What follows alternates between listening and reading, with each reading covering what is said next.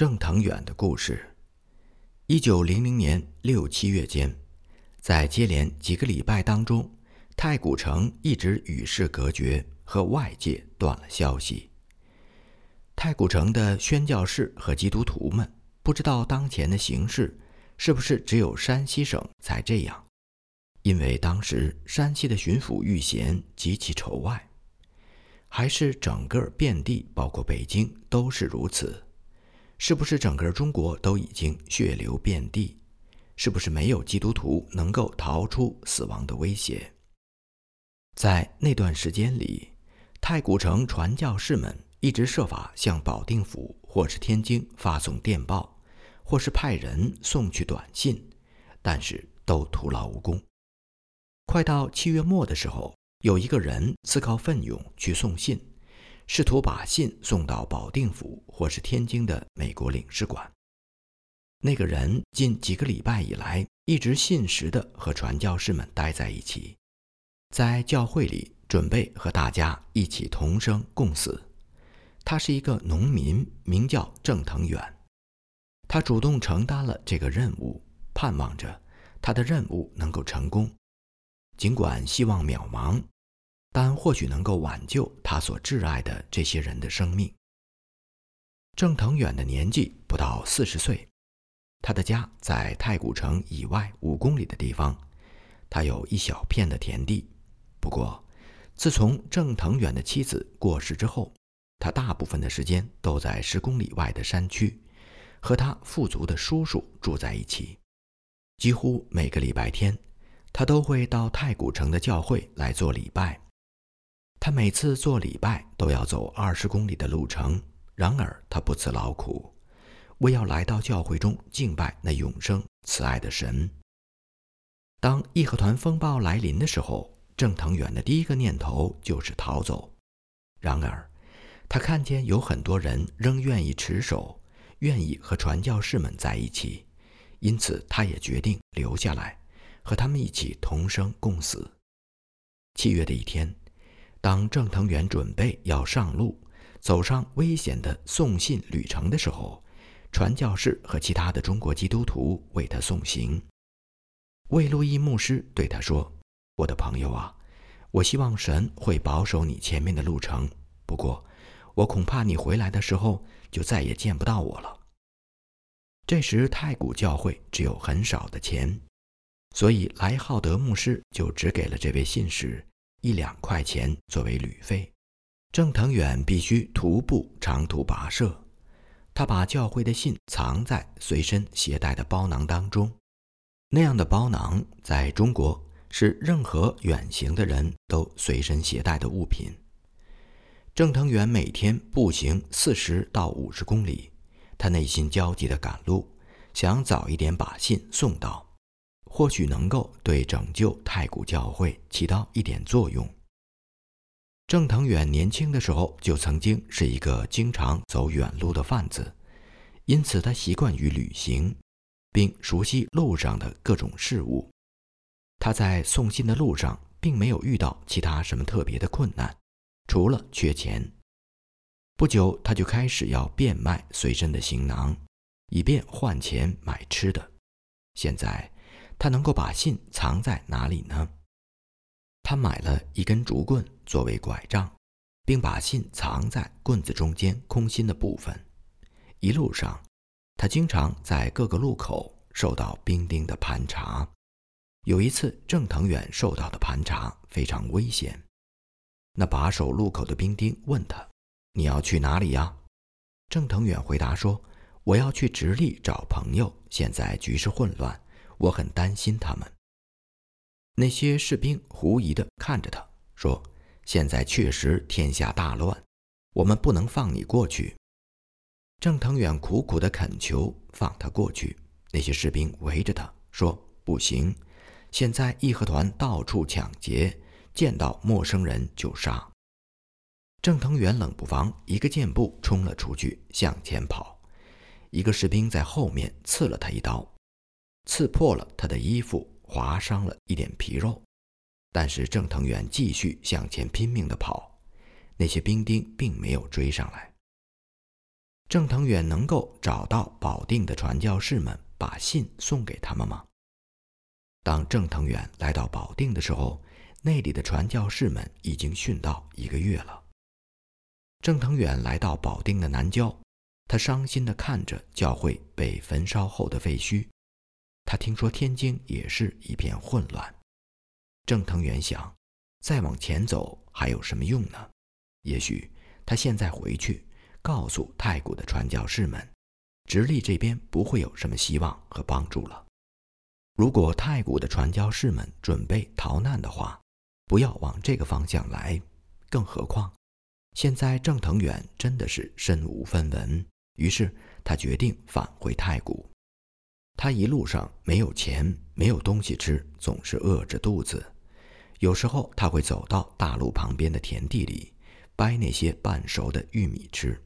在往西的路上，郑腾远看见有很多从天津逃离的商贩，在往内地跑。逃难的人数是如此之多，以至于很难找到足够的车马、驴子、骡子，来运输那些商贩们的行李。因而，有时候郑腾远帮助人抬一些沉重的行李，可以稍微赚得一点微薄的工钱。就这样。郑腾远回到了太谷，然而魏路易牧师所预言的真的发生了。郑腾远再也没有见到那些他挚爱的传教士们。太古的屠杀已经发生，在太古传教士们被杀害之后，那些中国的基督徒也正在遭受着义和团团民的追杀。郑腾远不得不躲藏到山区的叔叔家里。郑腾远的叔叔虽然不是基督徒，但他曾经在太谷的鸦片戒毒所里听过一些福音的真理，因此他并不相信那些义和团的神灵、超能力、偶像和迷信的事。他把郑腾远藏在自己家中。几天以后，村里的一个富户听说这个消息，就去向义和团告密。这个富户对郑腾远的叔叔说。你为什么窝藏基督徒啊？你这不是给我们的村子招灾吗？你快点把他赶走，否则义和团不仅会杀了他，也会杀你全家。随着义和团的危险迫在眉睫，郑腾远的叔叔对他说：“你在这里已经不安全，靠近大山的地方有一个山洞，那山洞有一个很小的入口，里面又黑又冷。”我给你一件暖身的衣服，一盏灯，一些吃的，你可以在那里躲藏一段时间。于是郑腾远就住在那个山洞当中。一开始，他叔叔会偶尔给他送来一些吃的。后来，一连两三天都没有消息，郑腾远就悄悄地溜出去。但是在外面，他听到了一个更加令人恐怖的消息：他叔叔全家人。都被义和团杀了，只剩下一个瘸腿的男孩。当义和团团民闯到他叔叔家中的那个早上，这个瘸腿的男孩藏了起来，后来逃到了山里。义和团果然像他们自己所说的那样，任何窝藏基督徒的人家都要被斩首。郑腾远逃到一个无人认识他的地方去避难，后来。他饥肠辘辘地逃到了太原，在那里找到一份工作。当山西巡抚穷凶极恶的玉贤卸任之后，义和团也就不再猖獗了。范培正的故事。范培正是太古教会聘用的一名工人，在接下来的讲述当中，我们可以看出他的信实和坚强。有一次，他受宣教士们的差遣。从山西送一封急信到沿海地区，而且要把收信人的回复带回来。于是范培正日夜兼程的赶路，为了避免在路上睡觉耽误时间，他在打盹的时候在手指上拴着一根燃烧的香，这样，当那炷香烧到尽头，他就会被烫醒，因而不会因贪睡而耽误行程。范仙儿的母亲和其他的亲戚住在二十五公里之外的赤县，他们都不是基督徒。义和团风暴快要来临的时候，他母亲恳求他赶快回家，离开那些传教士们，躲避风险。然而范先生拒绝了。于是他母亲想了一个计策，他给范先生写了一封信，说已经为他订好了一门亲，让他回家来参加订婚的仪式。范先生在教会的祷告会中讲了这件事。他说：“母亲求他回家，并用计来骗他回去。”然后他说：“我知道我妈妈是关心我、爱我。她已经年纪大了，我是她的独子，她很担心我，想让我离开这个危险之地。但是我觉得，我们亲爱的传教士们冒着生命的危险，离开自己的祖国和亲人。”远渡重洋来到中国，就是为了爱我们，把神的救赎之恩传递给我们。因此，我决定不离开他们。我妈妈让我回家，但是我不会走的。当太古教会处于被义和团团民半围困、半僵持的那段时期，教会当中的很多人都不敢到街上去，哪怕是去购买一些生活的必需品。每次范先生都是挺身而出。当太古教会悲剧来临的那个下午，范先生爬到屋顶去观察路口的情况，甚至朝下面的义和团团民和官军投掷一些石块来自卫。有几个人和他一起爬到了房顶。当时暴民们从路口点燃的火焰很快就燃烧到他们的房屋。太古教会的众人没有办法继续抵抗了。范先生从房顶跑下来，急速地奔到教堂的后院。他遇见了莱浩德师母。莱师母此时手臂已经受伤。莱师母问他：“裴正，我们现在该做什么？我们该去哪儿？”他们躲避在狭窄的后院里面，等待着死亡的来临。因为没有任何逃亡的办法。这时，范培正想起了自己年迈的母亲。他想到，如果母亲听见他死亡的消息，一定会悲痛欲绝。于是，他翻过了高高的后墙，跳进了一个空的院子。义和团团民都集中在教会前方的空地。这时，房后面只有一些聚集着看热闹的邻居。邻居们对他说。赶快跑！范培正弯腰道谢，然后迅速地向太古城的西门跑去。可是等到他跑到西门的时候，发现城门已经关闭了。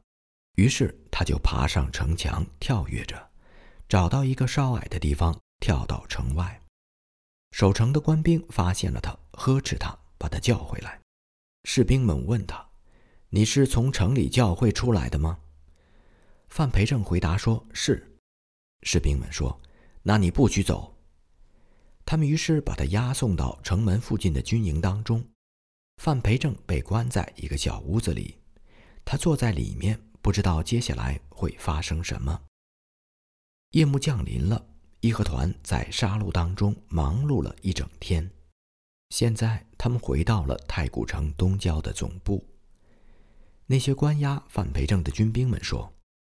我们需要把这个囚犯送到义和团首领那里。于是有三个士兵把范培正押了出去。就在他们还差一公里到达义和团寺庙，就是他们的指挥部的时候，有一个士兵说：“停！”他们都停了下来。那个士兵说：“别走了，如果我们把他送到义和团总部，他们肯定会杀了他，太可怜了。咱们把他带回去吧。”很快，他们一行四个人又回到了军营。范培正站在他们面前，他们问他：“你家在哪儿啊？”范培正回答说：“在赤县。”他们说：“要是我们放了你回家，你能给我们什么好处？”范培正答应给他们三块钱。于是他们决定第二天早上送他回家。可是，在他们的军营里，常有义和团团民进进出出。怎么样才能把这个囚犯隐藏起来呢？士兵们让范培正躺在炕上，假装睡觉，然后在他身上盖了一块长布。然而，义和团很快听见了传闻，说军营当中有一个基督徒，他们就来到军营里质问说：“你们这里有基督徒吗？”士兵们回答：“没有。”义和团问：“那个炕上睡觉的是谁？”士兵们回答：“那是个村民，从他们村来给义和团团民送吃的。”义和团走后，很快天亮了，城门开了，士兵们叫了一辆车，把范培正放在车上。一个全副武装的士兵坐在车厢的外面。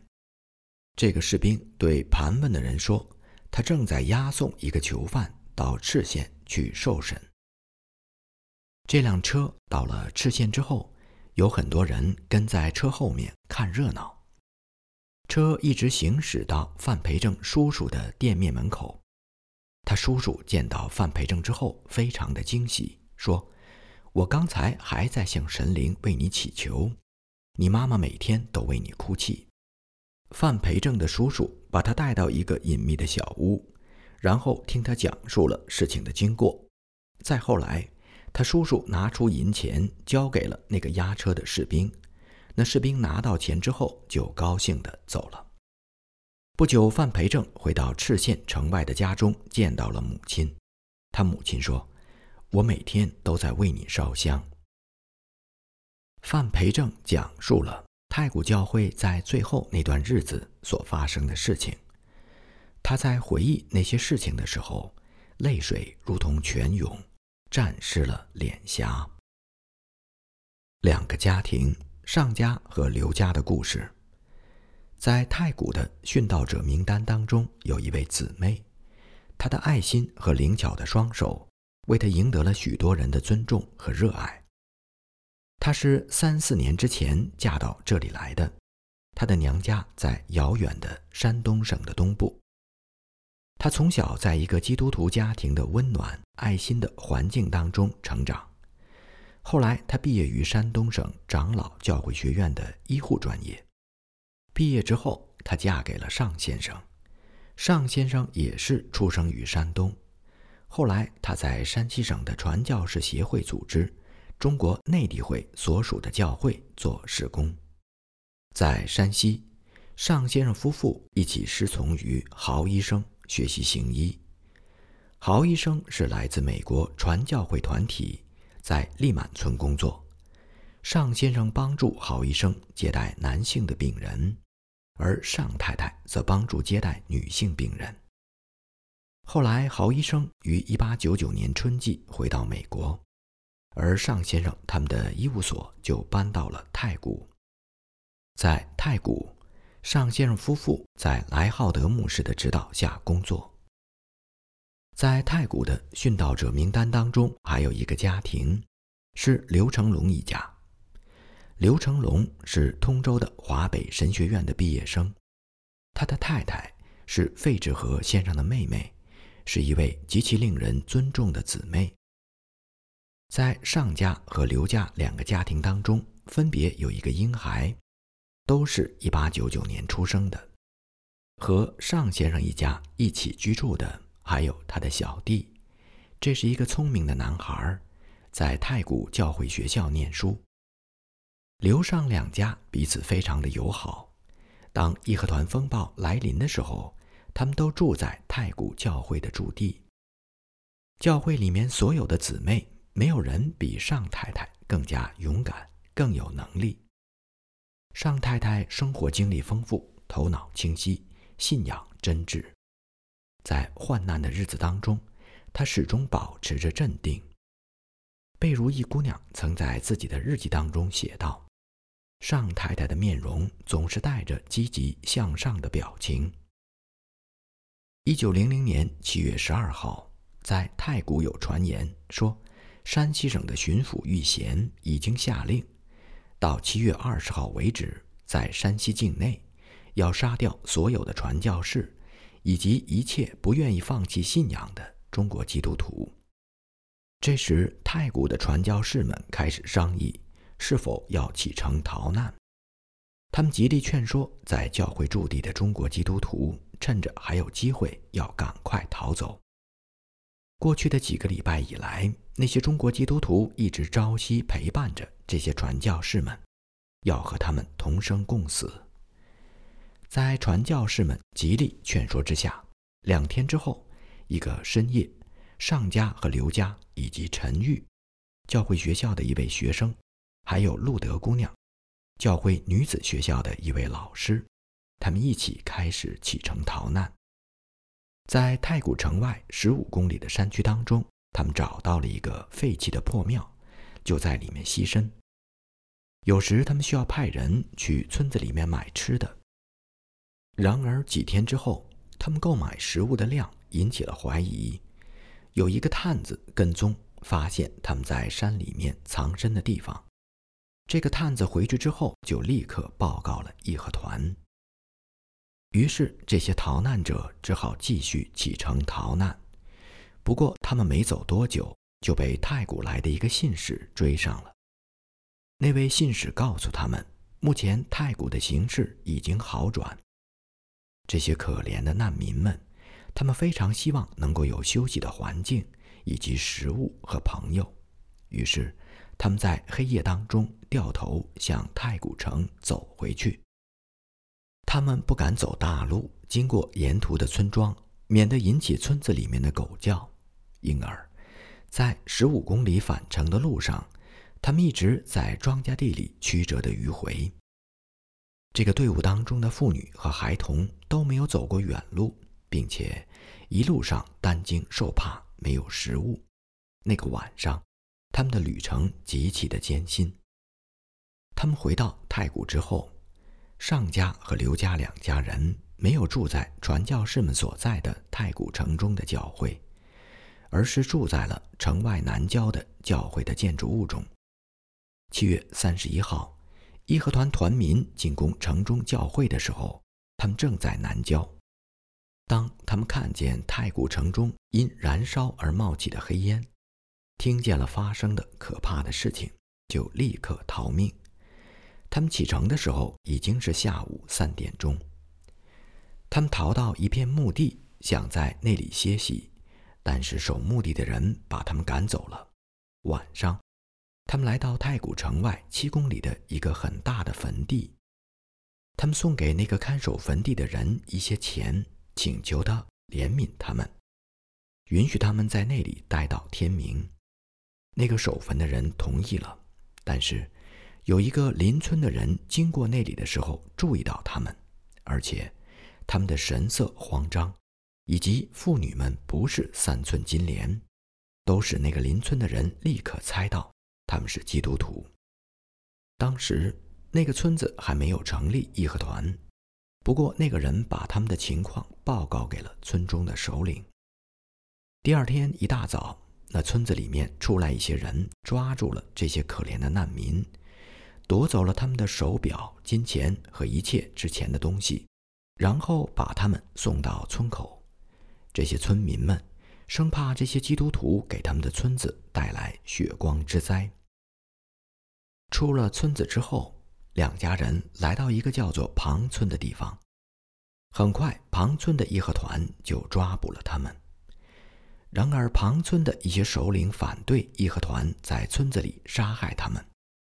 村中的首领说：“把他们带到官府去审问。”义和团说：“不行，我们要把他们带到太古城东的义和团首领那里去。”于是，这七位基督徒被义和团和村民们押着送到了太古。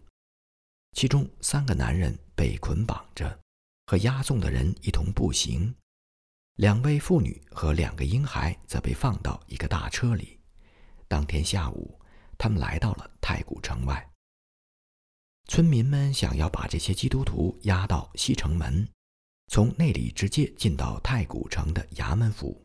但是，他们还没有走到西门的时候，搞错了情况，以为西门已经关闭了。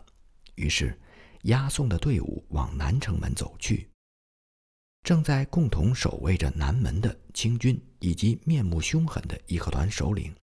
不让这支队伍进城，最后，这支队伍只好向东门走去。这正好符合押送队伍当中那些义和团团民的心意，因为他们想要把这些基督徒送到义和团位于太古城东的总部去。到了那里，人声鼎沸，有许多看热闹的人群包围着他们。那些押送队伍中的村民们，仍然主张把这七个基督徒送到官府当中审问，而不是草草的杀掉。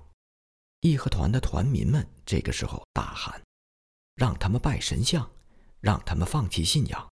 如果他们照做，就签署放弃信仰的保证文书，我们就不杀他们。”接下来发生的事情有很多相互矛盾的传言。有些义和团团民主张用烧香的办法来测试他们。有一个团民叫道：“有三个人放弃信仰了，还有四个人没有放弃，必须杀掉。”到底这七个人当中有没有人放弃信仰，并不清楚。但是，当义和团团民们讨论要去官府那里取来保证文书，让他们签字画押的时候，突然有一个义和团团民神灵附体，但见他疯狂地跳起来，说：“你嘴上说你放弃信仰，但其实你心里根本没有。”话音未落，他已经杀了三个人，其中一个还是一个小孩童。接着，剩余的人也很快被杀掉了。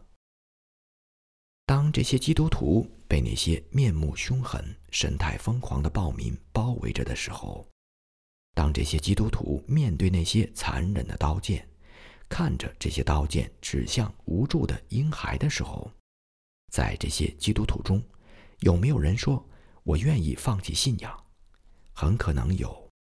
在那个试炼的短暂时刻，他们看见主哀伤的眼睛在看着他们吗？他们有没有像彼得那样，在见主面的时候痛哭悔改，并且主有没有对他们说，正如主对彼得所说的那样：“你爱我吗？”